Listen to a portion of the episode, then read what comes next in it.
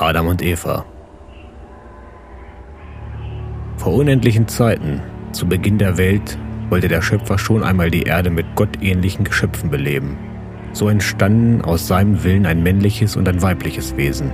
Aus heller und dunkler, fester und lockerer, fruchtbarer und magerer Erde, verbunden mit den unterschiedlichsten Salzen und Säften des Bodens, schuf er Adam, den Mann aus Erde. Ihm gleich gesellte er dem Manne eine Gefährtin hinzu, Eva, die Lebengebende.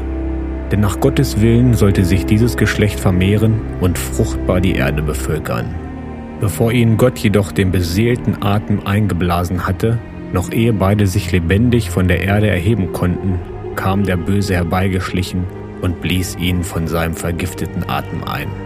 Der Schöpfer sah, dass sein Werk geschändet war und erkannte, dass unermesslich viel Böses daraus erwachsen würde, wenn seine beiden Geschöpfe am Leben blieben.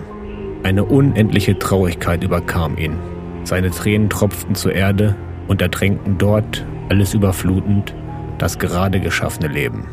Adam und Eva hatten zwar noch versucht, sich auf einem Berge vor der steigenden Flut zu retten, aber vergeblich.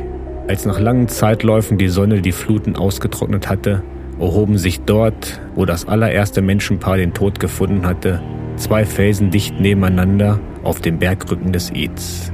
Von den Menschen, die nichts wissen von jenen vergangenen Zeiten, sondern nur ahnen können, werden sie Adam und Eva genannt.